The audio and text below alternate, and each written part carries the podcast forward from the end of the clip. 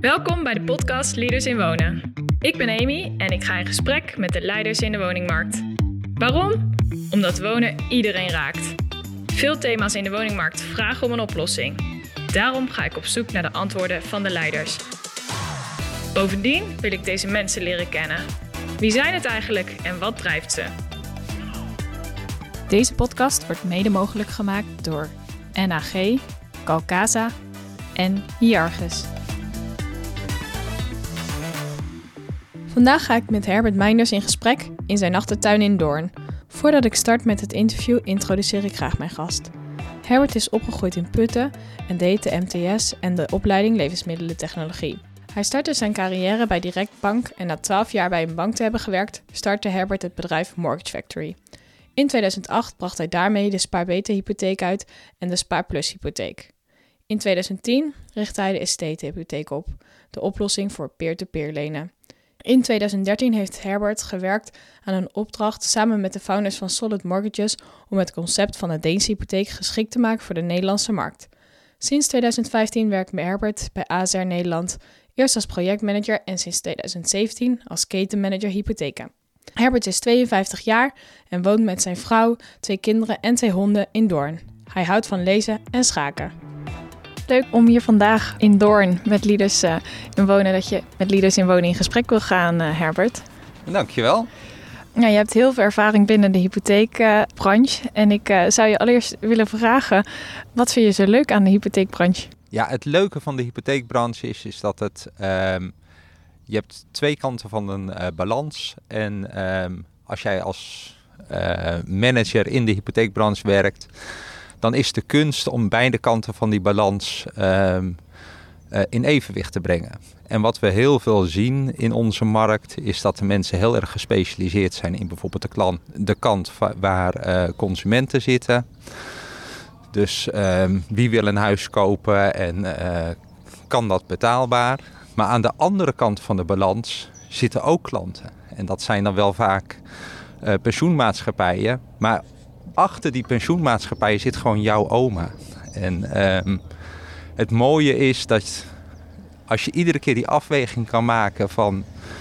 zou ik het geld nou ook zo uitlenen? En je houdt dat goed in gedachten, dan, um, uh, dan heb je altijd een hele moeilijke maar ook wel uh, bevredigende puzzel te leggen. Dus die puzzel vind je het, vind je het leukste eraan? Het, het, gaat me om de puzzel, ja. En um, nou ja, omdat je al wat jaren meeloopt uh, in het vak, zou ik je willen vragen om um, ja, mij mee te nemen in wat je gezien hebt de afgelopen jaren. Ja, ik, ik ben ooit ben ik begonnen bij ABN AMRO. Ik had een tijd gereisd en uh, ik zocht een baantje en ik, uh, ik kwam terecht bij ABN AMRO en daar kwam ik op een hypotheekafdeling en nou, ik vond dat wel leuk. En ik stroomde door van ABN AMRO naar Directbank. Leerde daar uh, het vak echt. En ik kwam er ook achter dat ik, uh, uh, ik heb een chemische achtergrond. Dat ik sommetjes kon maken die de meeste mensen niet zo goed konden maken. Nou, en dat ik, merkte ook dat ik best wel oké okay management skills had. Dus ik werd, ik werd manager van een afdeling. Uiteindelijk uh, ging uh, Directbank ging over in Fortis. En, um, dus ik ging naar, uh, naar België toe. Ehm, ging daar op het hoofdkantoor werken om um, op Europees niveau de hypotheekbedrijven bij elkaar te brengen. We weten allemaal wat er uiteindelijk met Fortis gebeurde. Die verslikte zich een klein beetje in ABN AMRO. Ik kwam daardoor dus eigenlijk weer, weer terug bij mijn oude werkgever. en... Maar ik had wel door dat die overname, dat, um, dat was niet handig. En um, ik werkte op een heel groot project met een heel groot budget. En wij waren dus de eerste waar uh, naar gekeken werd van, ah, jullie kunnen dus wel budget inleveren. Dus um, ik zag gebeuren dat mijn baan in minder interessant werd. En ik had in die tijd een uh, idee opgevat om een eigen hypotheekproduct te maken. Dus toen heb ik ontslag genomen. En ben ik met dat hypotheekproduct onder de arm uh, de Nederlandse markt afgegaan. Op zoek naar uh, partijen die uh, mijn product wel wilden gaan voeren. Nou, en uiteindelijk ehm, is dat gelukt. Ik vond ehm, de hypotheker, ik vond eh, BNP Paribas. ik vond Delta Lloyd en ik vond Kion. En met z'n vijven hebben we een consortium gemaakt en zijn wij de spaarbeter hypotheek naar de markt gaan brengen. En het bijzondere van die hypotheek was dat ehm, het was een spaarhypotheek, de spaarbeter hypotheek. En die, ehm, die hypotheek maakte het mogelijk dat je de rente die je kreeg op je spaargeld was significant hoger dan de rente die je betaalde voor je hypotheek. En daardoor hoefde je heel weinig te sparen om uiteindelijk toch je hele hypotheek te kunnen aflossen. Nou, dat was een, ehm, een wiskundige knoop die ik, eh, waar ik twee jaar aan gewerkt heb om die uh, te ontwarren. En dan is de, is de uitdaging van, en hoe leg je dat dan aan andere mensen uit? Als jij uh, een hele moeilijke knoop hebt ontward, hoe ga je nou ehm, andere partijen uitleggen hoe, hoe die knoop in elkaar zat? En aan de andere kant, je, kunt niet, je wilt niet alles altijd vrijgeven. Want ja, wiskundige sommetjes, die kun je niet beschermen. Je kunt geen patent aanvragen op uh, wiskundige formules die je bedacht hebt. Maar het was gelukkig complex genoeg dat uh, toen ik het verkocht had, hadden we een afspraak gemaakt dat, dat ik voor iedere hypotheek die verkocht werd een klein beetje mee zou delen. En uiteindelijk is er nooit iemand achtergekomen volgens mij hoe het, hoe het allemaal precies in elkaar zit. Ehm, dus dat was wel een, een goede opsteker. Maar en je zei, ik heb het idee gevat. Hoe, hoe kom je op zoiets? Ja, ja. Ik zat, ik zat ooit op een congres en daar was een hele saaie spreker. En ik, ik, ik, had een kladblok voor me en ik zat zo een beetje wat dingetjes te, te beredeneren voor mezelf. En opeens dacht ik van, volgens mij kan ik, uh, kan ik hier wel wat mee. Ja, toen was het idee nog pril. En toen heb ik ehm, nou, ik denk daar een half jaar uh, aan gewerkt van kan ik het. Uh, en toen woonde ik in België en opeens werd ik op een ochtend wakker en ik dacht, volgens mij weet ik nu hoe het moet. En toen ben ik weer aan de slag gegaan en toen was ik er eigenlijk in een, in twee weken was ik er wel achter van oké, dit, is, dit is de richting hoe, het, hoe ik het op moet lossen. En toen heb ik ontslag genomen en heb ik nog maanden doorgerekend, maar ik wist toen wel zeker dat ik eruit zou komen daarna uh, heb je natuurlijk nog een aantal mooie projecten gedaan. Ja, zou, je, zou je daar iets meer over kunnen vertellen dan uh, ja. specifiek solid mortgages? Ja, wat natuurlijk leuk is, is als je, um, als je één keer wat bedacht hebt, dan, dan komen mensen ook naar je toe met van ik heb ook een idee en zou je me kunnen helpen om dat naar een volgend niveau te brengen. En dat heb ik eerst gedaan met, ehm, met de familiehypotheek. Um, en later kwam ik ook eh, kwam een van mijn uh, vroegere managers, uh, die kwam bij me terug en die zei van... hey, wij zijn bezig met, ehm, met Deense hypotheken. Zou je ons daar ook niet eens mee kunnen helpen? Dat bedrijfje dat, dat had een, een deal gesloten met de ASR. Om daar had de aandelen overgenomen, waardoor er kapitaal was om te gaan werken. Um, en toen zijn we begonnen. En dat was echt super leuk, want ik, ik, ik, kwam daar de eerste dag en we hadden van ASR hadden we, um, een verdieping gekregen op een, uh, uh, op een pand van de Europese, een van de dochterondernemingen van uh, eh, ASR. En uh, wij kwamen daar binnen en dat was gewoon kaal beton. naast, naast het Bijlmerstation. En we hadden een tafel bij, bij ons en die hadden we heel dicht tegen het raam aangezet, zodat we wifi van het station hadden. en zo begonnen we de eerste dagen daar te werken. En um, um, ja, ik kwam er al vrij snel achter dat um, het was eigenlijk net zoals met het idee van de spaarbeter hypotheek. De richting was er. We wisten ook wel dat we eruit konden komen, maar er was ontzettend veel werk nog te doen. En rekenwerk. En ja, dat vind ik leuk. Uh, je straft mij niet om uh, me twee maanden op te sluiten met een laptop en, een, uh, en alleen Excel erop. Dat, en, en, ja, dat is min of meer letterlijk wat er gebeurde. Ik heb weken gerekend op hoe kan ik dat inpassen in de Nederlandse markt. En ja, tot, tot ons grote verdriet uh, bleek het verkrijgen van een bankvergunning. Ja, dat, dat was toch veel moeilijker nog dan we dachten. Uh, duurde ook veel langer dan we dachten. En als iets heel lang duurt, ja, dan verbrand je natuurlijk heel veel geld. En op een gegeven moment heeft de ASR gezegd, dit duurt te lang. Uh, we trekken de stekker eruit. En toen vroegen ze van, maar kun je dan niet bij ons aan de slag? en ja, ook bij ASR was er een hypotheekbedrijf. En toen ik daar kwam, ehm, was net de gedachte opgevat van... Ehm, ook ASR wilde op een andere manier hypotheken gaan verstrekken. Die wilde de hypotheken gaan verkopen aan, uh, aan derden. Um, en een van de uh, jongens met wie ik ook bij Solid had gewerkt, die ging aan wat we dan de fondskant uh, noemen. Die ging een fonds opzetten. En ik zat aan de andere kant van de balans, ehm, waar de klanten zitten. En ehm, ja, ben naar dat bedrijf gaan kijken en kwam tot de conclusie van ja, er moet wel heel wat gebeuren voordat je uh, het bedrijf aan de voorkant kan laten aansluiten op het bedrijf aan de achterkant. Nou, en daar, uh, daar heb ik uh, een paar jaar aan gewerkt. En ehm, dat is buitengewoon goed gegaan. Wij zijn bij ASR gegroeid van een bedrijf wat 1 miljard omzet deed naar een bedrijf wat het afgelopen jaar 5 miljard omzet heeft gedaan. En dat in een periode van vier jaar.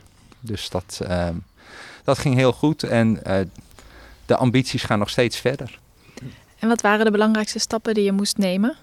Uiteindelijk gaat het uh, heel erg over de mensen die er werken. Je moet bereid zijn met elkaar uh, voor een bepaald doel te gaan. En niet te denken, ik kom op mijn werk en mijn enige doel is dat ik hier van 9 tot 5 zit. Maar dat maakt werken ook leuk. Als je, als je met elkaar echt een doel kan, uh, kan neerzetten en met elkaar de passie kan vinden om, uh, om vooruit te komen, dan krijg je een leuke werksfeer. En daarbij helpt dan heel erg als je vernieuwende dingen kan doen. En nou, dat is natuurlijk wat ik uh, by definition het liefste doe. Nieuwe dingen. en nieuwe dingen, dat is in het begin altijd even worstelen. Um, voordat je een nieuw, nieuw idee over het topje hebt waar, waarbij mensen zeggen en nou gaan we het omarmen. Dat is altijd heel hard werken. Maar als je één keer op dat punt bent en je wil iets met z'n allen omarmen, dan, um, dan geeft het waanzinnig veel energie. En dat is, ja, dat is ook hoe ik probeer te managen als je nieuwe dingen gaat doen en je geeft mensen ruimte om uh, nieuwe dingen te doen, want bij nieuwe dingen gaat per definitie altijd van alles fout. Dat is, ja, uh, als je het nog nooit gedaan hebt, dan, uh, dan maak je ook fouten, want je kunt niet, eh, niet voorzien wat je allemaal zo, wat je tegen gaat komen. Maar dat is allemaal niet zo erg. Hè? Fouten maken, dat, dat hoort erbij. En ehm, ja, als je mensen de, de ruimte ook geeft van ja, fouten is oké. Ehm, maar we leren ervan en uh, we vieren de, successen die we, die we hebben.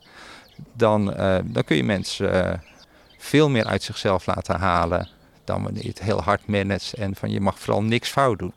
Ik ben ook gewoon een mens en ik maak de hele tijd fouten. Dus ook, ook dat zal natuurlijk best wel eens fout gaan. Er zullen best wel collega's zijn die tegen me zeggen van ja, dat roep je allemaal wel, maar, maar ik doe echt mijn best. En binnen je huidige rol uh, bij ASR, wat zijn nu de belangrijkste uitdagingen waar je, waar je nu mee, uh, mee te maken hebt? Ik denk dat dat de, het inpassen van digitalisering is. Um, we zien dat we kunnen steeds meer kunnen we digitaal. Maar dat betekent ook dat je weer anders moet gaan werken. Anders werken is niet iets wat we heel graag doen. We willen het liefst doen wat we gisteren ook deden. En dat geldt ook voor onze klanten. Onze klanten zijn primair de, hypotheekadviseurs. En die vinden het niet zo heel makkelijk om iets nieuws te gaan doen. Als wij nieuwe producten introduceren, dan in de ratio zijn we het wel met elkaar eens dat het hele goede producten zijn. Maar dat je dan iets anders moet adviseren, dat is best wel moeilijk. Dus daar zit vaak de, de uitdaging. Um, hoe krijg je elkaar nou mee? Volgens mij zien we altijd wel van ja, dat is de toekomst waar we heen willen. Maar het tempo, ja, ik ben een beetje ongeduldig van nature. Dus uh, mijn tempo uh, ligt misschien altijd wel net iets hoger dan optimaal is voor de markt. Nou, dat is voor mij altijd een enorme uitdaging. Uh, een mooi voorbeeld daarvan is, wij hebben de Digithuishypotheek gemaakt. Dat is een hypotheek waarbij de consument een appje downloadt. En met dat appje haal je de gegevens op van de overheid. Nou, dan weet ik wie je bent, want dat, uh, dat heeft de overheid natuurlijk vastgelegd. Um, Ik weet wat je verdient, want ook dat weet de overheid van je. Ik weet uh, hoeveel spaargeld je hebt, want dat staat op je belastingaangifte. Ik weet hoe je je pensioen opbouwt. Ik weet of je gescheiden bent of niet. Dus ik haal een heleboel gegevens, kan ik rechtstreeks van je ophalen. Die gegevens zijn bijna niet te frauderen. Dus um, de, uh, de inspanning aan onze zijde van het, uh, van het bedrijf worden daardoor kleiner. De risico's worden kleiner. Dat vertalen we terug naar een prijs naar de klant. Maar toch vindt een tussenpersoon dat best wel moeilijk. Want ben ik dan niet zijn werk aan het afpakken? Want vandaag uh, moet jij een werkgeversverklaring, een salarisstrook, ehm, misschien je, ehm, je aangifte uitgeprint, uh, afschriften van je spaarrekeningen. Je moet van alles aanleveren, maar dat is ook zijn werk. En als ik ga zeggen, ja, maar dat hoeft straks allemaal niet meer, dat is, dat is niet heel erg makkelijk. Maar aan de andere kant zijn we met elkaar er wel van overtuigd dat dat in de toekomst altijd zo zal gaan. nou, dus dat, is, dat zijn de uitdagingen waar ik het meest uh, mee worstel op dit moment. En um, ja, hoe krijg je adviseurs mee daarin?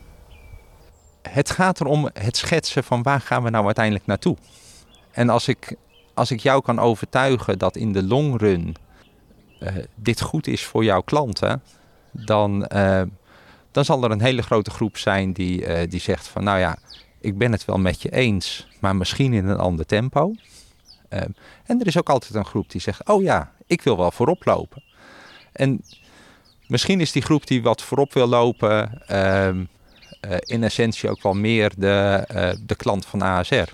We zien dat bijvoorbeeld ook in de verduurzaming. Wij, um, ik denk dat we het allemaal met elkaar eens zijn dat we in 2050 echt wel wat gedaan moeten hebben aan uh, de carbon emission die we met z'n allen maken.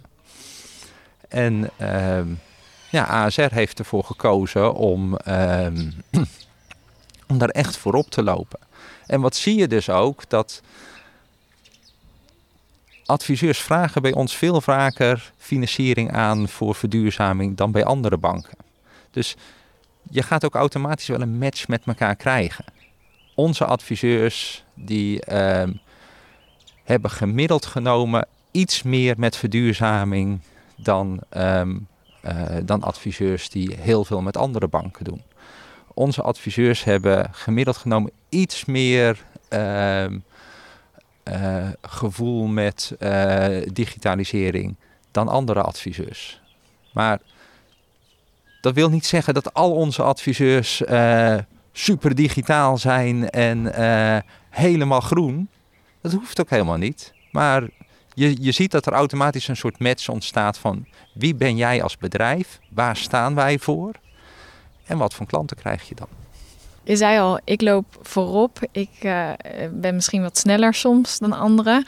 Als je nu echt even ver vooruit gaat kijken, waar, waar staan we dan over een paar jaar met de, met de hypotheekmarkt? En execution only wordt natuurlijk al heel lang geroepen. Is dat dan iets wat mainstream wordt? Ik denk dat um, advisering is wel iets wat in mijn beleving wel gaat blijven. Um, als jij een huis koopt, dan ga jij een verplichting aan van honderdduizenden euro's. Hoe reëel is dat nou dat jij zo'n beslissing neemt zonder daar een beetje ruggespraak bij te hebben? Dat, dat voelt toch ook helemaal niet goed. En het is ook niet iets waar, uh, waar ik naartoe zou willen. Ik zou jou niet willen verleiden om um, met een appje in de hand uh, voor een huis een foto te maken en dan direct je financiering van 300.000 euro al geregeld te hebben. Daar is de financiering te impactvol voor. Dus ik vind het goed dat, um, um, dat iedere klant die zo'n grote beslissing neemt, ruggespraak houdt. Want je zit enorm in een emotie. Je wil een huis kopen en die financiering, dat is noodzakelijk kwaad. Je wil die financiering niet. Je moet die financiering. Dus het lijkt me goed en ik denk ook dat dat gaat blijven en dat, dat wij ook zo onze samenleving inrichten dat uh, een hypotheek geen impulsaankoop mag worden. Dus daar moet je over nadenken. Maar het regelen, de administratieve romslomp die daarbij hoort, die gaat echt wel verdwijnen. De, uh, de weg die wij nu gekozen hebben met een appje, nou ja, of dat de weg is, dat weten we niet. we zien alleen dat, uh, ik spreek al heel lang ook met de overheid over wat zij dan noemen de blauwe, de blauwe knop. De, de knop waarmee je al je informatie kan ontsluiten. Maar wat ik al schetste, ik ben niet zo heel geduldig. En als je op de overheid moet wachten, dan duurt het soms een beetje lang. maar uh, je kunt ook gewoon proberen van oké, hoe ver kunnen wij nu dan al komen? En ik denk dat we... Uh, dat we best wel snel al heel ver kunnen komen. Ehm, en dat in de long run het ook voor de adviseur veel leuker is om bezig te zijn met datgene waar hij voor is opgeleid in plaats van het administratieve werk. Um, ik ben nog wel benieuwd uh, welke andere ontwikkeling je ziet binnen de hypotheekmarkt of uh, binnen de woningmarkt waarvan je zegt, nou daar proberen wij ook wel echt op in te spelen. Um, nou, kijk, waar wij nu uh, wel op proberen in te spelen is de, uh, de beweging dat ouderen steeds langer thuis blijven wonen of thuis blijven wonen, in hun huis blijven wonen. En um, we zien aan de andere kant dat um, de garanties op pensioenen die, uh, die zijn minder hard aan het worden. Eh, het hele pensioenstelsel is ook aan het kantelen. We kantelen van een gegarandeerd pensioen naar een besteedbaar uh, pensioen. Dus daarmee denken wij dat het ook belangrijker wordt dat als jij een woning hebt en je hebt um, heel veel waarde opgebouwd in je woning, want iedereen lost tegenwoordig af. Um, dat er een moment in je leven kan komen dat dat geld er weer uit moet. omdat jij uh, bepaalde aanpassingen wil doen aan je huis of omdat je uh, weliswaar voldoende pensioen hebt opgebouwd om van te leven, maar niet om van te genieten. Nou, als jij nou heel veel geld in je huis hebt zitten, waarom zou je dat er niet uit mogen halen? Dus dat is een van de oplossingen waar wij, ehm, waar wij aan gewerkt hebben. Waarbij we heel goed in ons achterhoofd hebben gehouden van een consument moet wel snappen wat hij doet. Um, nou, er is best wel wat discussie nu in onze markt over verzilverproducten. Uh, producten waarbij uh, rente op rente uh, wordt bijgeschreven. En daardoor krijg je altijd een exponentiële stijging van je schuld. En kan iemand dat wel goed doorvatten, bevatten? Wat dat betekent voor hem of haar? Dus wij hebben gekozen voor een veel simpelere variant, waarbij we zorgen dat uh, uh, klanten altijd hetzelfde betalen. Dus alle risico's voor de consument zijn weg, maar je moet wel betalen. Um, maar dan weet je ook precies wat er, um, hoe jouw schuld er nu uitziet, maar ook over 10 jaar of over 20 jaar of hoe lang jij ook in je woning wil blijven wonen. En wij garanderen dat je je leven lang dezelfde lasten blijft houden. En hoe wordt daar nu op gereageerd? Tot mijn grote plezier uh, wordt daar heel uh, positief op gereageerd. Het, uh, het, product gaat heel erg goed. En soms, ehm, kijk, we, we, hebben ook eens wat gemaakt voor, eh, voor starters, wat een ander probleem is in de markt. En daarvan zien we dat het, dat het veel moeilijker is. Ehm, omdat er is een soort gedachte dat, dat je starters alleen maar kunt helpen als je ze meer gaat lenen. Maar meer lenen leidt tot hogere prijzen. Dus wij hebben gezegd, daar zit de oplossing niet. De oplossing moet erin zitten dat, uh, dat je minder gaat betalen. Dus hebben we gezegd, als jij nu 30 bent en je eerste huis wil kopen, wat zou dan een natuurlijk moment zijn om het afgelost te hebben, je, je schuld? Nou, dat is als je met pensioen gaat. Dus waarom zouden we die hypotheek niet een beetje oprekken? Want om een of andere vreemde reden hebben wij in Nederland uh, in ons hoofd zitten dat een hypotheek 30 jaar moet lopen. En waarom dat goed is, niemand weet het meer. Toen ik in België woonde, toen, uh, daar was 20 heel normaal. Toen zei iedereen, nee, een hypotheek los je toch af in 20 jaar? Begrepen ze absoluut niet dat wij 30 vonden. Maar waarom geen 40? Nou, dus, um, dus hebben wij gezegd, starters die hebben vaak uh, een inkomen wat niet stabiel is. Um, heel veel starters, nou, je zag het nu heel mooi in de coronacrisis. Wie kwamen er in de problemen? Dat waren jonge mensen, want die hadden uh, een flexbaan. En die flexbaan was het eerste wat eruit ging.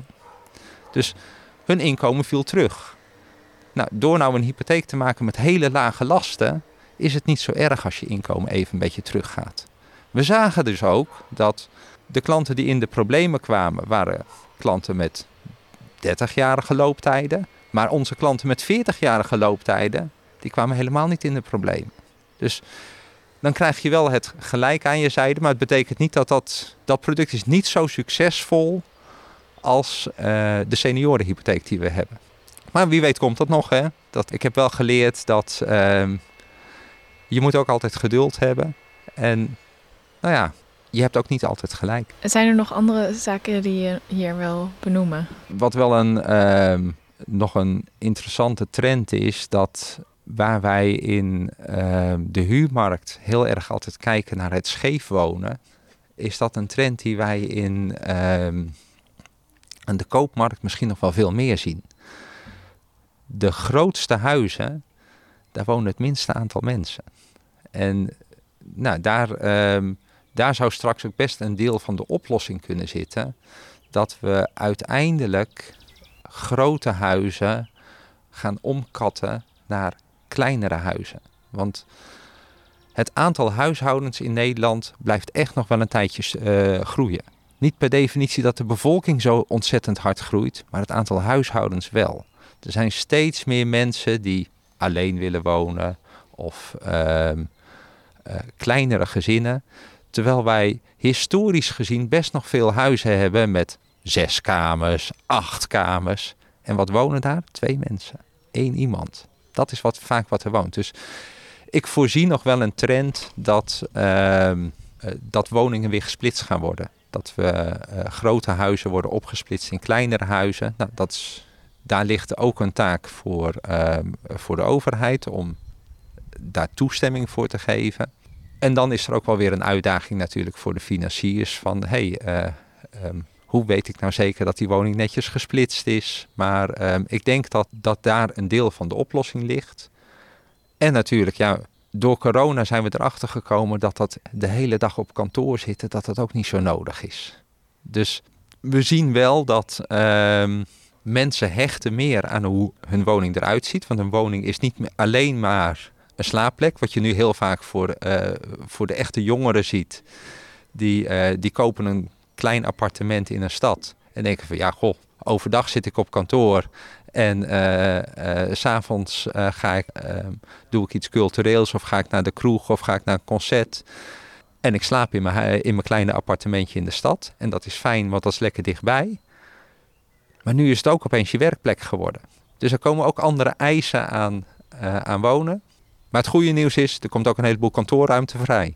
Dus daar kunnen we misschien wel weer mooie woningen van maken ben ik nog benieuwd, zijn er ontwikkelingen die je volgt vanuit het buitenland waarvan je zegt, ja, daar zouden we ook toch nog wel vanuit de Nederlandse markt naar, naar kunnen kijken? Ja, nou, ik heb natuurlijk heel lang aan uh, uh, het Deense hypotheekmodel gewerkt. En het, uh, het Deense hypotheekmodel heeft een heel mooi facet in zich dat ehm, eh, de rol die de geldverstrekker tussen quotejes eh, speelt, is echt alleen nog maar een bemiddelaar geworden. En ik denk dat in de, in de toekomst dat toch nog wel een, model gaat worden wat ook hier in Nederland wel uh, zijn plekje zal vinden. Omdat het het mogelijk maakt om, uh, om een veel directere koppeling te maken. Het is veel transparanter. En het mooie van het Deense model is dat als, uh, als de rente stijgt, dan wordt je schuld minder waard. Dus je kunt je schuld voor een lagere bedrag aflossen. Dus, uh, en als de rente stijgt, dan dalen vaak de huizenprijzen. Omdat je schuld dan ook minder waard wordt, ontstaan er minder problemen. En misschien hebben we nog wel een crisis nodig om dat nog eens een keertje goed tussen onze oren te krijgen. Want ja, vandaag de dag zien we alleen maar stijgende huizenprijzen. Maar er, er kan ook gewoon weer een moment komen dat die huizenprijzen naar beneden gaan.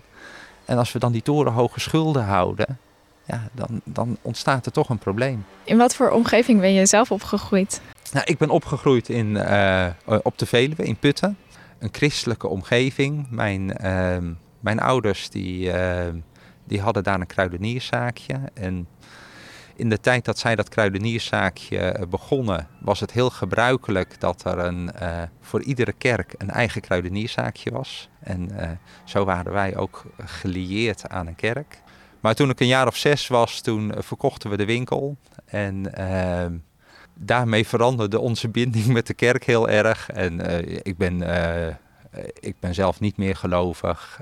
Maar de omgeving waarin ik opgroeide, daar, daar speelde het geloof een hele belangrijke rol. En ehm, ja, was voor mij ook op een gegeven moment een reden om ergens anders te gaan wonen. Omdat ik daar niet zoveel meer mee had. En um, als je kijkt naar, naar je opvoeding, wat voor normen en waarden heb je van huis uit meegekregen? Ja, dat zijn dan misschien toch wel die christelijke uh, normen en waarden. En uh, dus uh, eerlijk delen, ehm, jezelf altijd in de ogen kunnen kijken over, over, de beslissingen die je neemt.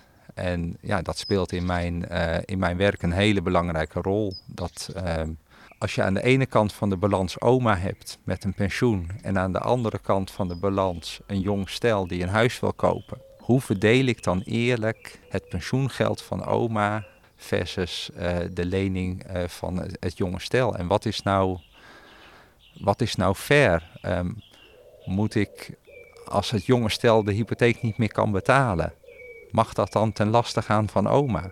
Dat, dat soort morele kwesties vind ik, uh, vind ik heel intrigerend en belangrijk. En belangrijk voor mezelf om daar naar mijn gevoel de juiste keuzes in te kunnen nemen.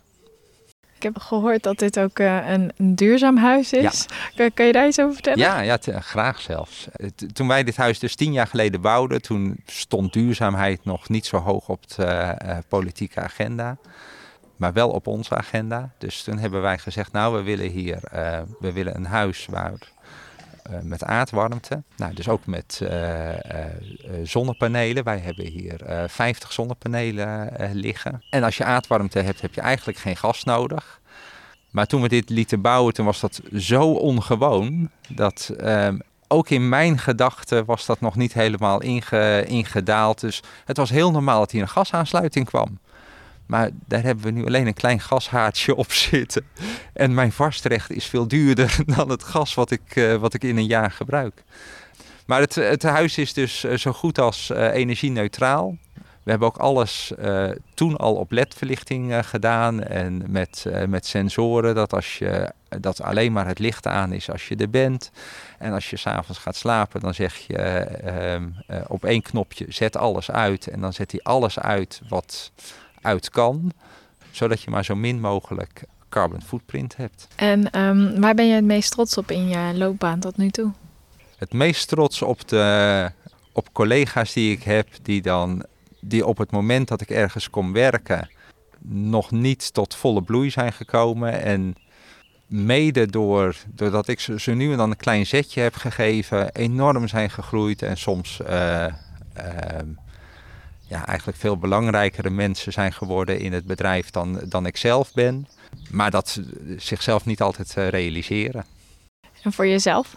Nou, het meest trots uh, is toen ik begon, toen hadden wij een, uh, maakten we plannen op jaarbasis van wat willen we allemaal bereiken. En daar zat, maakte duurzaamheid geen onderdeel van uit. En um, toen ik in dienst kwam, hebben we afgesproken dat um, de belangrijkste doelstelling die we hadden als hypotheekbedrijf was de duurzaamheidsdoelstelling. En de andere doelen, uh, ja, natuurlijk die hoorden er ook bij, maar de duurzaamheidsdoelstelling was een hele belangrijke. En dat ging niet alleen natuurlijk over duurzaamheid in de zin dat we minder ehm, CO2 moeten uitstoten, maar ook dat, uh, dat wij hypotheken willen verstrekken aan iedereen, ook aan de zwakkeren in onze samenleving. en ook in hoe wij met onze mensen omgaan. En wat voor mensen we aannemen. En dat we iedereen gelijke kansen geven. En, uh, en dat is nu uh, een paar jaar later. En dat is, dat is helemaal niet aan mij te danken hoor. Uh, toevallig kwam dat zo samen. Toen ik daarover nadacht, dacht, dacht de rest van AZ er ook over na. En wij, wij vonden elkaar op dat moment. Um, maar nu is het wel, het zit in het DNA van het hypotheekbedrijf. En Misschien zit het in het DNA van het hypotheekbedrijf al ietsje meer dan in de rest van de DNA van, uh, van ASR. Waardoor ASR ook altijd naar het hypotheekbedrijf kijkt van oké, okay, die lopen een klein beetje voorop. Uh, ook in het, uh, in die duurzaamheidsgedachte en daar ben ik heel trots op. En wat streef je na in het werk wat je doet? Dat als ik s'avonds de laptop dicht doe, dat ik denk van nou, met het werk wat ik gedaan heb, is de wereld toch een heel klein beetje beter geworden. Kan je daar een voorbeeld van geven wanneer je dat voor het laatste dacht? Oh, heel vaak. Hè? Als, uh, als wij stappen nemen. Uh, nou, leuk voorbeeld. Uh, we mogen nu van de, van de wetgever ehm, ook hypotheken verstrekken aan bestaande klanten om een huis te verduurzamen. Er zijn allemaal regels voor gemaakt. En de manier waarop wij bij ASR daarnaar kijken is van, oh ja, hoe kunnen we nou binnen die regels uh, uh, toch het voor elkaar krijgen? Terwijl ik in de markt wel eens een beetje proef van uh, dat er alleen maar gemopperd wordt van ja, maar deze regel is niet uitvoerbaar en die regel is. En daarom doe ik maar niks. Dat zit gewoon helemaal niet in de genen van ASR. En dat, ehm, ja, daar ben ik heel vaak trots op. En nou, ik, we hebben nu ook voor, uh, omdat het in corona zo moeilijk is om stageplekken te vinden. En wij vier stagiairs zitten. Ja, en ik ben echt super trots op die stagiairs. Die, die doen fantastische dingen. En dan, ja, daar kan ik echt uh, heel gelukkig van worden als ik dan een gesprek met hun gehad heb. Um, en dan denk ik van, god, dat, ja, dat wordt onze nieuwe generatie. Heb jij nog specifieke personen of boeken die jou geïnspireerd hebben? Uh, Kate Rawford uh, is voor mij wel een, uh, een inspirerende dame. Zij heeft uh, de Donut Economy geschreven. en ik heb recentelijk ehm, Fantoomgroei, vond ik een heel mooi boek. Waar gaat het over? Over het, de afgelopen decennia is onze economie is heel erg gegroeid. Maar de inkomens zijn helemaal niet zoveel gegroeid. En dat dat dus geleid heeft tot heel veel uh, scheefgroei in de economie. Ben ik iets vergeten te vragen? Uh, nee, ik denk het niet. Ik denk dat wij een heel leuk gesprek hebben gehad.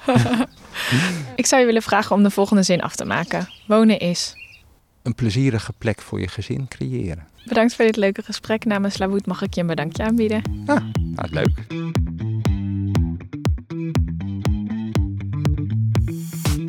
Leuk dat je luisterde naar de podcast Leaders in Wonen. Voordat we afsluiten wil ik graag de partners van deze podcast bedanken. NAG, Calcasa en Hiargus. Vergeet je niet te abonneren bij Spotify of Apple. Tot de volgende podcast.